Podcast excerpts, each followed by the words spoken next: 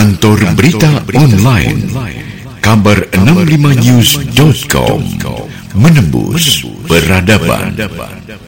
Salam jumpa sahabat, bersama saya di podcast K B O kabar enam puluh lima news titik com edisi kabar hari ini. Seperti diberitakan sebelumnya bahwa ribuan karyawan P T W H W A R di Kecamatan Kendawangan, Ketapang, Kalimantan Barat akan melakukan demo dan mogok kerja karena beberapa hal belum dipenuhi oleh pihak perusahaan kepada mereka.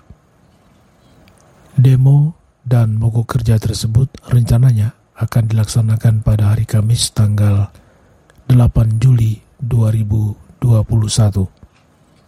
Namun demikian, rencana tersebut dibatalkan.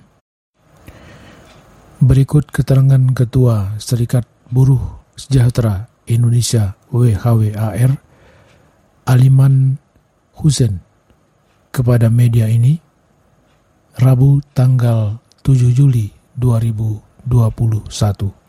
Sekarang kan kita sudah ada pertemuan mediasi ya dari pihak, diinisiasi oleh pihak Polres ya. Mm-hmm. Nah, kemudian dihadiri oleh Dinas Ketenagakerjaan, kemudian Prokim, eh, apa, pihak camat ya. Iya, iya. Eh, pihak camat, kemudian Polsek. Semua elemen hadir, pimpinan manajemen W H W tersebut, termasuk S B S I. Oh, iya, iya. Nah, kami hadir di dalam pertemuan mediasi kemarin, ya kan? Mm-hmm. Dari hasil pertemuan mediasi kemarin itu di Polres, nah, timbullah suatu kesepakatan nah, mm-hmm. bersama bahwa aksi mogok itu tanggal delapan tuh kita batalkan, kan oh, begitu. Iya. Nah, kita batalkan. Memang pertama adalah selama memang e, permasalahan ini ada solusi, kenapa juga harus ada aksi mogok, kan begitu. Iya, iya. Intinya, intinya adalah itu. Nah, karena memang e, pertama sekali e, niat kita bersama-sama itu adalah mencari solusi. Betul, betul. Dari suatu permasalahan itu. Iya. Ya kan?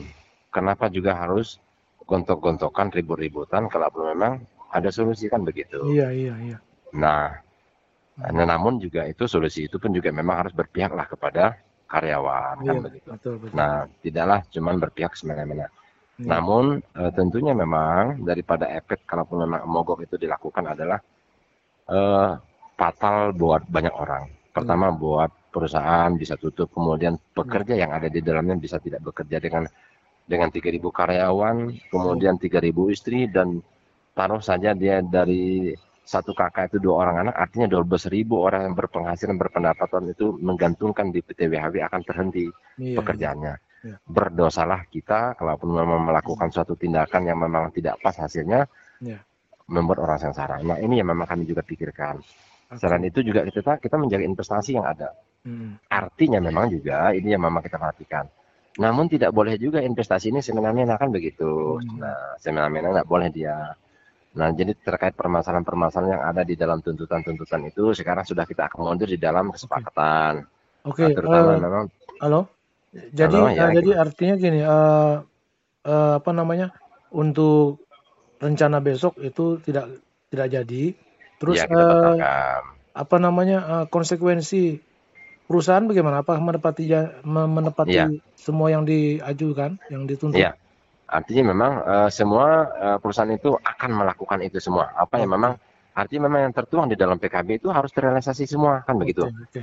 Nah, tidak batas, boleh lagi batas ada waktunya sampai batas waktunya kapan? Nah, terkait untuk struktur skala upah ini memang disepakati mereka kan menggunakan konsultan itu nanti sampai kita minta percepatan. Ya. Paling paling lama itu nanti bulan Desember itu sudah selesai. Artinya memang Januari dua ribu dua puluh dua itu sudah dijalankan struktur skala upah ya. itu sesuai dengan menggunakan konsultan dan regulasi hukum yang peraturan perundang-undangan yang berlaku. Demikian kabar hari ini. Saya Halim Anwar pamit undur diri. Terima kasih atas perhatian Anda dan sampai jumpa. Kantor Berita Online kabar enam puluh lima news titik com menembus peradaban.